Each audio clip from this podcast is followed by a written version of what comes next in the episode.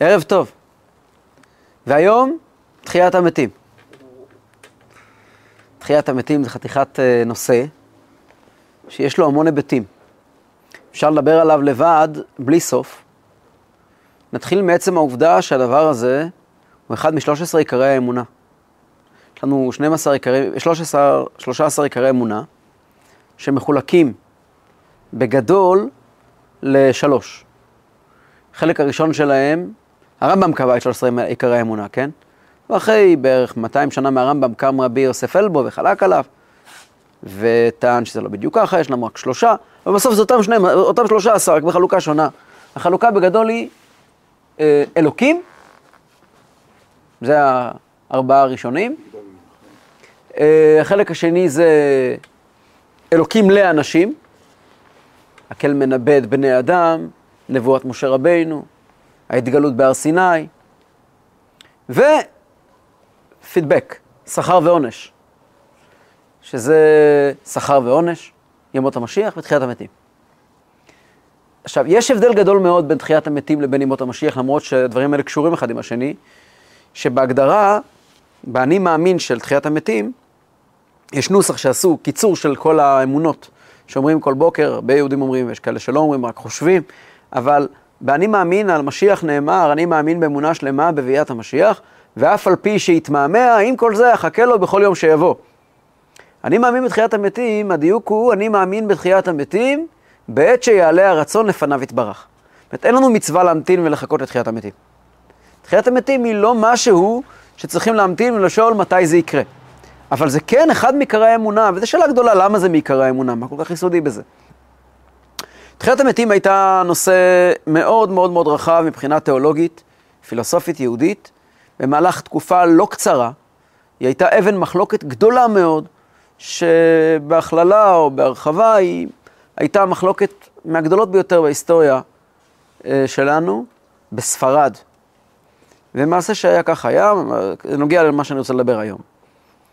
הרמב"ם, שהוא הראשון שניסח לא רק את עיקרי האמונה, 13 עיקרי האמונה, שאותם הוא ניסח בספר שלו, פירוש המשנה, ספר שלא הגיע כמעט, אה, ספר שנכתב במקורו בערבית יהודית ולא התפשט כל כך מהר, לקח לו זמן להתפשט. לא כמו הספר העיקרי שלו שהוא נקרא משנה תורה, עד שמשנה תורה, רוצים להגיד משנה תורה, אומרים רמב"ם. כתוב ברמב"ם, רמב"ם זה משנה תורה. אבל הספר שלו, אה, אה, פירוש המשנה, לקח לו הרבה יותר זמן להתפשט, כי הוא נכתב בערבית יהודית ולא בעברית, אז רק חלק מהעולם יכול היה להבין אותו. אז הרמב"ם הוא מי שניסח, זה בעצם תפקידו של הרמב"ם, ניסח את היהדות. הוא ניסח אותה ל, ל, לכללים, ל, ל, הוא יצק אותה להגדרות. זה מה שהוא עשה בעולם ההלכה, זה היה התפקיד שלו בעולם ההלכה, זה מה שהופך את הספר הרמב"ם, ספר משנה תורה, לקנון של ההלכה, למרות שהלכתית אה, הוא לא נחשב לפוסק החשוב מכולם. הקנון ההלכתי המחייב זה שולחן ערוך, ושולחן ערוך מבוסס על רמב"ם רק כחלק מהבסיסים שלו. כן, השולחן ערוך נכתב על ידי רבי יוסף קארו אה, בצפת אה, במאה ה-16, והוא נכתב על בסיס שלושה ספרים עיקריים, שזה רמב"ם, ריף וראש, ושולחן ערוך זה רק חצי מהספר, החצי השני זה המפה של רבי משה ישרלי, של האשכנזים, הרמה, שזה מבוסס על עוד עשרות ספרים. שבסופו של דבר, בפסיקת ההלכה היום, הרמב"ם תופס מקום חשוב, אבל לא מאוד חשוב. אבל יש דבר אחד שאי אפשר לקחת מהרמב"ם, את הניסוח של ההלכות, את ההגדרות שלהם. רוב השולחן ערוך מבוסס על הגדרות של הרמב"ם, גם אם לא פסיקה הלכתית של הרמב"ם, אבל כן ההגדרות של הרמב"ם. וכמו שהרמב"ם עשה את זה בעולם ההלכה, הוא פי מאה עשה את זה בעולם הפילוסופיה.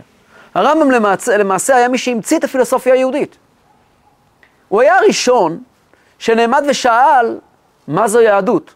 לפניו שאל את זה רס"ג, רבי סעדיה גאון, אבל ממש מינורי. הראשון שעמד ושאל מי אנחנו, במה אנחנו מאמינים, היה הרמב"ם. עכשיו הרמב"ם לא, יש כזה כתוב בצבא של הרמב"ם, ממשה עד משה לא קם כמשה, כי הרמב"ם היה ספרא רבא דישראל, כתוב במדרש של משה רבינו, הסופר הגדול של עם ישראל, הוא כתב את היהדות. בעיקר, בעיקר בספר שלו, מורה נבוכים. והוא, שכל מילה שלו היא חצובה בסלע. כתב את משנה תורה, ספר ההלכה. ותוך כדי ההלכה התייחס להמון המון המון הגדרות של יהדות, של אמונה. ושם תחיית המתים כמעט ולא מוזכרת, במשנה תורה. הלכות יסודי התורה, כל יסודות היהדות, תחיית המתים לא מוזכר. מוזכר שמי שאומר שתחיית המתים היא לא מן התורה, נחשב אפיקורס. בזה מתחיל ונגמר האזכור של תחיית המתים. זה היה דבר שהפליא מאוד את כולם. בהלכות תשובה גם מוזכר תחיית המתים, אה, ושם כתוב שהעונש הכי גדול שאדם יכול לקבל זה שהנפש שלו תאבד, כי תחיית המתים זה לא סוף פסוק. תחיית המתים אומר שם הרמב"ם, זה אדם חם, אדם יקום, כבר נדבר על זה, אדם יקום בתחיית המתים, כולם יקומו, ככה אנחנו מאמינים, ויחזרו למות.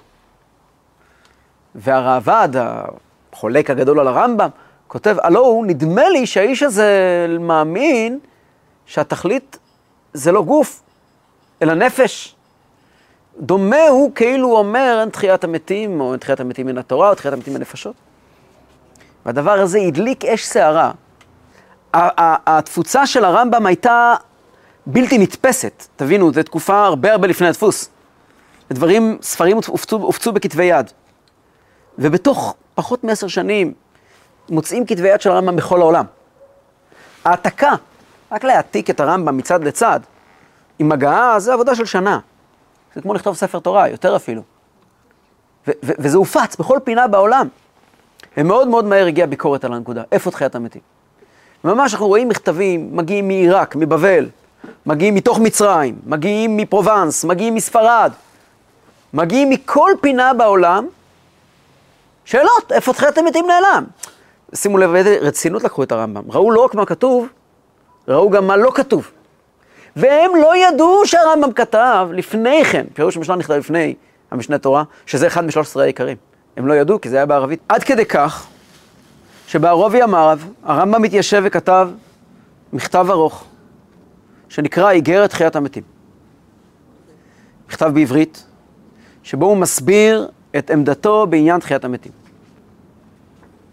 ולקח הרבה זמן עד שהאיגרת הזאת הגיעה לאיזשהו מקום.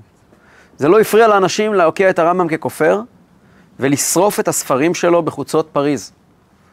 ספרי, ספרי המורה נבוכים ומשנה תורה נשרפו אה, על ידי הכנסייה בהלשנה יהודית, נשרפו בפריז, באירוע מאוד מאוד טראומטי, שהיו לו, אחרי, אחרי פטירת הרמב"ם. כן. אה, היו לו עדים מאוד מאוד מאוד מאוד חריפים. אירוע, אירוע טראומטי, ש, שבעצם כמו עדות של אנשים בימים ההם, היה הפתיחה של תקופת שריפת ספרים, שאנחנו משלמים עליה בריבית קצוצה עד היום. אה, זה היה אירוע לא פשוט. והם לא ידעו שהרמב"ם כתב ספר שמסביר את עמדתו בתחיית המתים. אחרי דור קם הרמב"ן, רבי משה בן נחמן, כתב ספר על תחיית המתים. הספר שהוא כתב נקרא שער הגמול. בספר שלו, שער הגמול, הוא מתייחס לדעת הרמב"ם בכבוד, כי הרמב"ן מאוד כיבד את הרמב"ם, אבל לא היה בפלוג תמר שלו. הוא מביא את עמדת הרמב"ם וחולק עליה בנחרצות. אז אני אציג קודם כל את עמדת הרמב"ם ואת ההיגיון שבה, ואז אני אציג את עמדת הרמב"ן ואת ההיגיון שבה, ואז נדבר על המהות של תחיית המתים, שכרוכה כמובן בשני ההיבטים האלה. ונפתח ברמב"ם. הרמב"ם אומר בצורה די פשוטה, תחיית המתים זה מאורע, זה אפיזודה. יבוא יום, ככה האמונה שלנו, שכל המתים יקומו לתחייה. תכף נשאל למה. מה רע להם להיות מתים? כל המתים יקומו לתחייה ויחיו חיים מלאי כל טוב. והחיים האלה יהיו חיים ארוכים, חיים נעימים, חיים טובים, ובסופם ימותו כולם. ואז יגיעו אל התכלית העליונה מכל חיי הנפשות. זאת שיטת הרמב"ם. ואני אסביר אותה. הרמב"ם לועג לעג גדול לכל מי ששואל איך המתים יקומו, עם איזה בגדים, איך הם ידעו לזהות מי הבעל של מי, מי האישה של מי, אנשים התחתנו עם הוא לועג להם, הוא פורס את כל השאלות שאנשים שואלים על תחיית המתים. יש המון המון שאלות שאנשים שואלים מסקרנות, ופשוט לועג לזה ואומר, מתעסקים בדברים הלא חשובים. תחיית המתים זה אירוע חשוב, אבל לא מאוד חשוב, שבו כולם יקומו לתחייה. והתכלית של הקימה הזאת לתחייה, זה לאפשר לאנשים להגיע לעולם הבא. מה זה עולם הבא? עולם הבא, אומר הרמב"ם, לא יכול להיות עולם הגופות. לא יכול להיות. למה? כי גוף זה דבר מוגבל, גוף זה דבר חומרי, גוף זה דבר גשמי, גוף זה דבר שבמהות שלו הוא מוגבל. אנחנו מאמינים בהישארות הנפש. אולי אני אגמר עוד מילה, קצת כדי להסביר את שיטת הרמב"ם, שפורס אור בכלל, אה, אה, שופך אור על המושג של תחיית המתים. תחיית המתים נמצא בגמרא, יש פרק שלם בגמרא שעוסק במשיח ותחיית המתים. זה נקרא פרק חלק. זה פרק 11 של מסכת סנהדרין, שבהקדמה אליו מביא הרמב"ם את 13 העיקרים. שם מיד בהתחלה זה, מה זה, מה זה, למי אין חלק, כל, כל ישראל יש להם חלק לעולם הבא. ואלו שאין להם חלק לעולם הבא, הראשון זה האומר אין תחיית המתים מן התורה. אגב, רש"י אומר, הוא אומר, יש תחיית המתים אבל לא מן התורה. הגמרא שואלת איפה כתוב בתורה תחיית המתים, דיונים שלמים בגמרא. בין היתר, סופר שם בגמרא סיפור. סופר שם בגמרא על רבי עקיבא שישב אצל אחד מחכמי הגויים, אחד ממלכי הגויים, והבת שלו אומרת לרבי עקיבא, תן לי ראייה הגיונית לתחיית המתים. אל תביא לי פסוקים, דבר איתי בהיגיון, זה לא הגיוני תחיית המתים. תן לי היגיון על תחיית המתים. אומר לרבי עקיבא משפט מעניין, משפט מכונן. אומר לרבי עקיבא, זה היגיון ישר. הוא אומר לה ככה, מה דלא אהבה, אהבה. מה דאהבה לא אהבה? ובעברית, מה, שהי... מה שלא היה, נהיה. אז מה שנהיה לא יהיה? כלומר, כל יום נולדים תינוקים. כל תינוק לא היה פה אף פעם. הרי מה זה תינוק? תינוק שנולד, לא יודע מי מכם חווה את זה לאחרונה, אבל כשתינוק תינוק נולד, זה דבר שבבית יהודי קורה פעם בשנה כזה. תינוק נולד, אתה מקבל קופסה סגורה, ביצת הפתעה. אתה הולך לבית רפואה, חוזר עם ריח של ניילונים, תינוק קטן בתוך קופסת הפתעה כזאת, בוכה, בוכה, בוכה, ישן, כן? והוא מתחיל להתפתח. פיזית. פיזית, הוא מתחיל להתפתח. לבכות יותר, לישון יותר, לישון פחות. לישון יותר, יותר שעות, כל אחד וכל...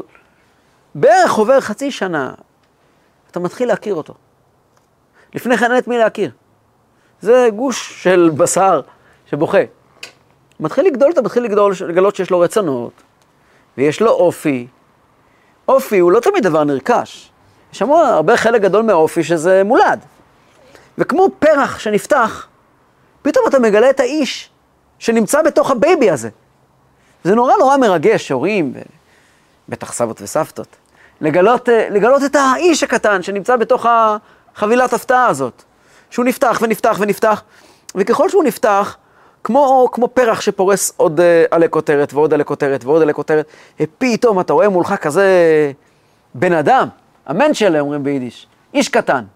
בצרפ, בצרפתית זה נקרא בונום, איש קטן. אתה רואה, בונום, איש קטן. האיש הקטן הזה יש לו רצונות, ויש לו העדפות, ויש לו אופי, ויש לו עולם שלם. והעולם הזה הולך ומתפתח, ואז גם מתחיל כל תהליך של למידה, שבכלל הופך אותו להיות. הוא הולך וגדל וגדל ונמשך לתחומים שלהם, הוא נמשך וככה. אז התינוק הזה שהוא נולד, כבר נולד פה מין פקעת סגורה, שהולכת והולכת ונפתחת. עכשיו, אתה מכיר את הילד בגיל 8 ו-9 ו-10 ו-30 ו-40 ו-50. אתה רואה משהו שלא היה פה, אני לא מדבר על גוף, אני מדבר על נפש. והוא נכנס בתוך הקופסת הפתעה הזאת, ומתפתח, ופתאום אתה מגלה פה יצור חדש שהגיע לעולם. אומר רבי עקיבא, זה מובן לך לגמרי. שכל יום יורדים לעולם כך וכך נשמות. הרי, הרי, הרי אדם זה לא גוף, אדם זה הרי נפש. ופתאום אתה רואה עוד נפש ועוד נפש ועוד נפש ועוד נפש. למה נשמע לך מופרך, שואל רבי עקיבא את אותה בת, בת קיסר? אני מבין שאף פעם לא ראית את זה. אני מבין שזה לא קרה עד היום. אבל זה לא יותר מופרך.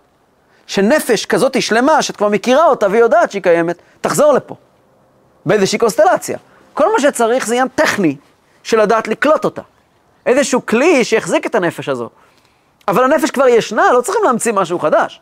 הרי מה החידוש הגדול? חידוש הגוף או חידוש הנפש? החידוש הגדול הוא חידוש הנפש, לא חידוש הגוף. והנפש הזאת כבר קיימת, אז למה נשמע לך כל כך מופרך שהנפש הזו תחזור? כך אומר אה, רבי עקיבא בגמרא בתשובה לשאלה שלה על תחיית המתים. שוב, הוא לא נותן לה הוכחות לתחיית המתים. הוא מסביר לה למה זה אפשרי. אף פעם לא ראי דבר כזה, זה לא אומר שזה לא אפשרי. זה לא דבר שהוא מופקע מההיגיון. למה? כי החשיבה של רבי עקיבא הייתה חשיבה שמשותפת להרבה מאוד חכמים באותה תקופה, שהאדם הוא לא גוף, האדם הוא נפש. והגוף הוא בסך הכל כלי, מקום שבו הנפש חיה ומתגלה. אומר הרמב"ם, בואו ניקח את ההיגיון הזה ונחשוב איתו קדימה. אם האדם הוא נפש ולא גוף, והגוף הוא בסך הכל מין מכונה עם מצלמה ועם אה, מיקרופון ועם רמקול ועם עוד, ועם איברי חישה כאלה ואחרים, שיכול פה להסתובב מין רובוט, שאפשר להלביש עליו את אותה נפש. זו התפיסה הנכונה, זו התפיסה ההגיונית. פילוסופית, אדם הוא לא גוף. למה החלום הרחוק שלך, והתכלית העליונה, זה שהוא יחזור כאן לעולם הזה בגוף? ישנו עולם הרבה יותר אמיתי, והרבה יותר נכון, שנקרא עולם הנפשות. ובעולם הנפשות, שהנפש תוכל לדבוק ברעיון הגבוה, באינסוף, זה נשמע לי הרבה יותר פנטסטי מאשר שנוכל לשבת ולאכול ארוחות גורמה. והרמב"ם שלא יותר מדי מתלהב מאוכל או מטיולים, עדיין לא הייתי בטוקיו ועדיין לא ביקרתי, ב, ב, ב, ב, אני יודע איפה, באיסלנד, לא יותר מדי מתלהב מזה, הוא היה בשלושת רבעי עולם, אבל הוא לא הדליק אותו העולם. הוא אומר, אני באמת לא מבין, מה אתה עושה כזה רעש מתחיית המתים? העולם הזה, אומרת המשנה, דומה לפרוזדור בפני העולם הבא. התקן לעצמך בפרוזדור כדי שתיכנס לטרקלין. החיים האמיתיים הם חיי נפש, לא חיי גוף. כל הביקור שלנו בעולם הזה הוא הרי כמעט הרף עין מול נצח של נשמה. אדם ירד לעולם הזה ללקט לעצמו זכויות. ללקט לעצמו, לתקן את עצמו. הרמב"ם מאוד מאוד מעריך בעניין הזה, גם במורה נבוכים בעיקר, אבל גם ברמב"ם, בהלכות תשובה. אדם ירד לעולם הזה כדי ללקט מצוות, כדי לתקן את עצמו, כדי לחולל שינוי בעצמו. הוא סיים לחולל את השינוי, הוא הולך למקום האמיתי. מה התפקיד של תחיית המתים? תשאלו, כפול. דבר ראשון, להשלים. מועד ב', מי שלא הספיק לתקן את נפשו עד הסוף, והאמת היא שאף אחד לא הספיק, מכיוון שקשיי החיים והגלות לא מאפשרים לנו להגיע לסוף. אנחנו לא יכולים לקיים את כל המצוות היום, ואנחנו עסוקים היום רוב הזמן ב... לדאוג לעצמנו, אה, להכיל, למשהו לאכול ומשהו לשתות. ו... אז uh, צריכים מועד ב', והקדוש ברוך הוא ברחמיו ייתן לנו מועד ב', וזה תחיית המתים. זה דבר ראשון. דבר שני, כדי להוכיח שהוא יכול. פשוט. כמו שאמר הקדוש ברוך הוא ליחזקאל הנביא, הראה לו את האדמה, את הבקעה מלאה עצמות, יש לי יכולת לעשות הכל, גם לחיות מתים. במילא, אומר הרמב"ם, תחיית המתים היא אירוע חשוב. למה האמונה בתחיית המתים היא עיקר גדול? שאלה גדולה, הרבה שאלו את זה. למה זה כל כך יסודי? למה זה משלוש עשרה אמונות? והתשובה, אנחנו חייבים להאמין שהקדוש ברוך הוא יכול לעשות דבר כזה. טוב, זאת שיטת הרמב"ם. הרמב"ן מביא דברי הרמב"ם בכבוד גדול.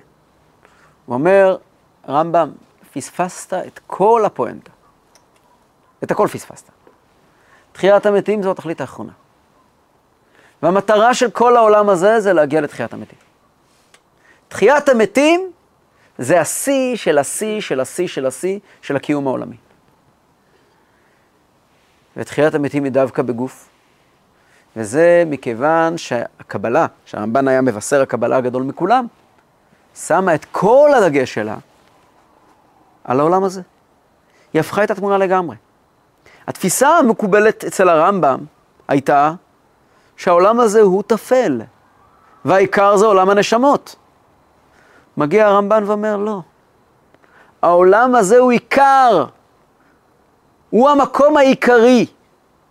כמה שזה לא הגיוני, וככל שמעמיקים בדברי הרמב"ם הם מאוד הגיוניים, אומר הרמב"ן, לא, לא, אנחנו מאמינים שהעיקר, התכלית, נמצא כאן בעולם שלנו, בחומר הגוף, בגוף הגוש, הגשמי והחומרי שלנו. העולם הזה הוא לא אויב, העולם הזה הוא מטרה. נחזור למה שדיברנו כל כך הרבה פעמים. מטרת בריאת העולם היא, נתבע הקדוש ברוך הוא להיות לו יתברך דירה בתחתונים. המצוות המעשיות, שאלה מפורסמת, מאוד דומה לשאלה מה העיקר של, מה התכלית של בריאת העולם, או מה התכלית של המצוות. לפי הרמב"ם, התכלית של המצוות זה לזכות את ישראל, כן? רבי, חנניה בן הקשיא אומר, רצה הקדוש ברוך הוא לזכות את ישראל. לפיכך הרבה להם תורה ומצוות. מה זה לזכות את ישראל? לזכות מלשון לזכך. להפוך אותם נזקים יותר. הרמב"ם לוקח כעיקר דברי חז"ל המפורסמים, וכי מה אכפת לו לקדוש ברוך הוא, שוחט מן הצוואר או שוחט מן העורף? הווי לא, לא, לא, הווי לא, לא, לא, אה, לא נצטוו ישראל אלא כדי לזכך את הבריות. כל המצוות תכליתם, לפי הרמב"ם, זה להפוך אותנו לטובים, להפוך אותנו לראויים. ובמילא, אגב, בית המקדש, גם, לדעת הרמב"ם מה התכלית של בית המקדש. למה כל כך חשוב לבנות את בית המקדש? אומר הרמב"ם, התפקיד של בית המקדש זה להיות מקום שאליו אנחנו נוכל להתרומם. זה הכל תהליך שקורה בנפש. ובסופו של דבר המטרה היא שהנפש תהפוך להיות משהו אחר. הרמב"ן אומר, תכלית המצוות היא לא כדי לזכך את הבריות. זה קורה על הדרך. תכלית המצוות זה לא כדי לזכך את ישראל או, או לזכות את ישראל. תכלית המצוות זה למלא את רצונו של השם. אומר הרמב"ן, למה יש בית המקדש, אתה יודע? ועשו לי מקדש ושכנתי בתוכם. תכלית המקדש זה שהקדוש ברוך הוא ישכון בו. הקדוש ברוך הוא רוצה לשכון כאן בתחתונים. ותכלית העולם, אומר הרמב"ן, וזה הוויכוח הגדול בין הרמב"ם לרמב"ן, שכל ספרד אה, נחלקה בו, היה מחלוקת אדירה בעקבות זה. אבל הרמב"ן אומר, כל מטרת בריאת העולם זה להגיע למצב של בית המקדש, של דירה בתחתונים, שהקדוש ברוך הוא רוצה לשכון בגשמי. למה? אחד מההוגים הגדולים שעסקו בתחום הזה בהרחבה, היה רבי מאיר אבן גבאי. היה מתלמידי הרשב"א. הרשב"א, רבי שלמה אבן אדרת, תלמידו הגדול של הרמב"ן, רבי משה בן נחמן. ועבודת הקודש זה ספר שלם, שכולו עוסק בשאלה למה מקיימים מצוות. והוא מציג את התזה מההתחלה ועד הסוף, שתכלית המצוות זה גשמי, לעשות רצון השם בעולם. והוא אומר בין הדברים טיעון נורא נורא נורא עמוק, שימו לב, הוא טיעון פילוסופי עמוק, אבל הוא יסוד גדול ביהדות. הוא גילה אותו, הוא הפך אותו ל- ליסוד. והוא אומר ככה, מה אתה בעצם אומר? קשה לך להבין שהקדוש ברוך הוא רואה תכלית בדבר מוגבל, בדבר גשמי. למה? כי נראה לך שהקדוש ברוך הוא הוא רוחני, והוא שורה בבלי גבול, באין סוף. אומר עבודת הקודש, רבי מאיר בן גבאי, יש לך טעות. אתה מגביל את הקדוש ברוך הוא לרוחניות. והקדוש ברוך הוא לא מוגבל ברוחניות. הקדוש ברוך הוא, אם הוא רק רוצה, יכול לבחור בגשמיות. הוא לא מוגבל גם לא ברוחניות. גם רוחניות היא הגבלה. בעל התניא מנסח את זה מאוד יפה על פסוק בתהילים. בעל התניא אומר שזה היה הוויכוח בין דוד המלך לבין הפילוסופים בני דורו. הפסוק אומר, רם על כל גויים השם, על השמיים כבודו, וממשיך, מי כהשם אלוקינו מגביל השבת, המשפיל לי לראות בשמיים ובארץ. אומר בעל התניא, יש פה ויכוח בין דוד המלך לפילוסופים הראשונים. הפילוסופים הגויים הגיעו ואמרו ככה, הם הגיעו ואמרו, רם על כל גויים השם. האלוקות היא דבר מאוד גבוה, היא דבר רם. איפה היא שוכנת? על השמיים כבודו. האלוקות שוכנת בשמיים, בשמימי, ברוחני. ובאמת, התפיסה הלא יהודית, לכל גווניה וצורותיה והופעותיה, למיניהם ולסוגיהם, מאז ועד עולם, מוצאת את העיקר ברוחני. והדרך להגיע לרוחני היא דרך אה, בהתקדשות בתיקוני לילה, בצומות, בתעניות, בחוסר שינה, בחוסר אכילה, בחודש שלם של צום, בחיי אה, כמרים קתוליים, בלי חיי משפחה, וכל מיני דרכים, ובמזרח בכלל מי יודע, מדיטציה, לחפש את האלוקים בשמיים. היהדות היא דת של סעודות, היא דת של מפרום, של, של, של, של, של חילבה, של אוכל. היהדות מלאה בחגיגות. אומר דוד המלך, אלוקים לא בשמיים, תרדו מהעץ. למה? למה? מי כהשם אלוקינו המקביל לשבת? האלוקים שלנו, שם אלוקינו, עונה להם, כל כך גדול, מי כהשם אלוקינו המקביל לשבת, המשפיל לי לראות בשמיים ובארץ. בשבילו שמיים זו אותה השפלה כמו הארץ. אז למה דווקא שמיים ולא ארץ? למה נדמה לכם שעם הצום אתם מתקרבים אליו? למה נדמה לך שאם אני אלך על קוצים ואדרוך על גחלים, אני מתקרב אליו? אני לא מתקרב לשום מקום. אני לא מצמצם מרחק. אלוקים הוא לא רוחני. אלוקים הוא אלוקי. ואם הוא אלוקי, הוא יבחר איפה הוא רוצה לגור. יהדות, אגב, היסטורית, היסטורית ממש. יהדות, אמרתי מקודם שהרמב"ם המציא את הפילוסופיה היהודית, כן? יש לה המון שורשים, זה הכל מהגמרא, הכל מחז"ל, הם לא קראו לזה פילוסופיה ולא יצקו את זה לתוך תבניות uh, חשיבה כאלה. אבל היהדות עברה מדור לדור, אתם יודעים איך? בתבשילים. יהדות עברה מאימא לבת. בתבשילים, בהלכות, בפרקטיקות. ממש, ממש, ממש לא בתיאוריות. ולא, למרות שביהדות יש בלי סוף רעיונות פילוסופיים. אבל הפילוסופיה היא לא ה-DNA של היהדות. היהדות תמיד עברה דרך פרקטיקה, לא דרך פילוסופיה. ויהודים עסקו והשאלות הגדולות הן שאלות הלכתיות טכניות. בסוף, בסוף, בסוף זה עניינים גשמיים. כי אלוקים בחר לשרות בגשמי. אגב, גם העולם שלנו מספר שבגשמי יש עוצמות שאין ברוחני. איפה רואים את זה? רואים את זה בהרבה מאוד דברים. דוגמה, כמה דוגמאות פשוטות. הדוגמה הכי חזקה, זה ישנם שני דרכים להעביר שאדם משכפל את עצמו. באופן כללי ישנם שני דרכים. דרך אחת באמצעות הוראה. ישנו אדם חכם, פילוסוף, או חכם מכל סוג שהוא, ורוצה להנחיל. אז הוא עומד ומלמד תלמידים, מה שהם מבינים, מעמיד תלמידים. מעמיד, מעמיד תלמידים. מנחיל את הרעיונות שלו, מנכיח אותם בעולם. זו דרך אחת.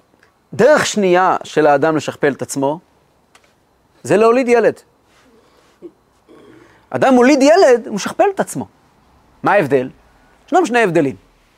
כשאדם מעמיד תלמידים זה נורא נחמד. זה המון רעיונות עוברים, בצורה כזו או אחרת, אבל עוברים רעיונות, ואולי אפילו הרעיונות מתרבים, ותלמידים יכולים לתת פידבק, יש פה, יש פה תהליך של מסירת ידע. אבל המקסימום שבן אדם מסוגל להעביר זה את רוח הרעיונות. הוא לא, אי אפשר להעביר דיסק און קי מהמוח של האדם לאדם אחר. תמיד זה יהיה שובל של הרעיונות. הוא משאיר את העצם של הרעיון הוא אצל המורה, ומתוך זה נובעים רעיונות כמו אור שיוצא ממנורה אל התלמידים, והם משכפלים את זה בעצמם, כי גם להם, גם הם בני אדם ויש להם שכל, אז הם קולטים את הרעיון ומשכפלים אותו, וככה פלוס מינוס דומה למה שהרב אמר, בדרך כלל לא. כשאדם מוליד ילד, זה בכלל לא משנה איך הוא מחנך אותו או לא מחנך אותו, זה בכלל לא הסיפור. אבל האדם עצמו משוכפל. האדם עצמו משוכפל. הילד הוא גרסה של ההורה בדרך כלל יותר טובה מאשר ההורה בעצמו. חכמינו אמרו, ש, שחכמינו אמרו, אמ, יפה כוח הבן מכוח האב. לפעמים, כן? יפה כוח הבן מכוח האב. אז מוסבר בחסידות, יפה כוח הבן, איך יכול להיות שהבן עולה על אביו?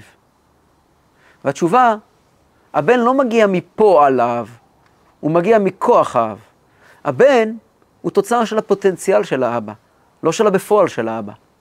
הבן לא מתחיל ממקום שהאבא מסיים. הבן מתחיל מהמקום שהאבא קיים, מעצם המהות שלו.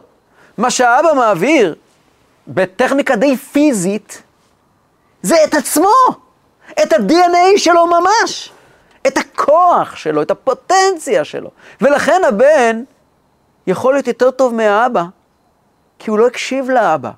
הוא האבא בעצמו. לפיזי, דווקא בגלל שהוא לא מדבר רעיונות, הוא מוליך של הדבר בעצמו. האלוקים יכול לבחור להוליך את עצמו דווקא בחוטים פיזיים. והמקום הכי פיזי בכל המרחב כולו, זה המקום שבו אנחנו גרים, העולם הזה. ואלוקים בחר בבריאת העולם לגלות את עצמו פה, בתחתונים. זאת האמונה שלנו. נתבע הקדוש ברוך הוא להיות לו יתברך דירה בתחתונים.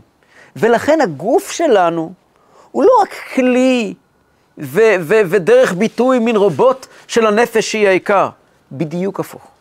הנפש היא משהו שאמור לגלות בגוף כמה הגוף גדול. כי הגוף גדול עוד יותר מאשר הנפש.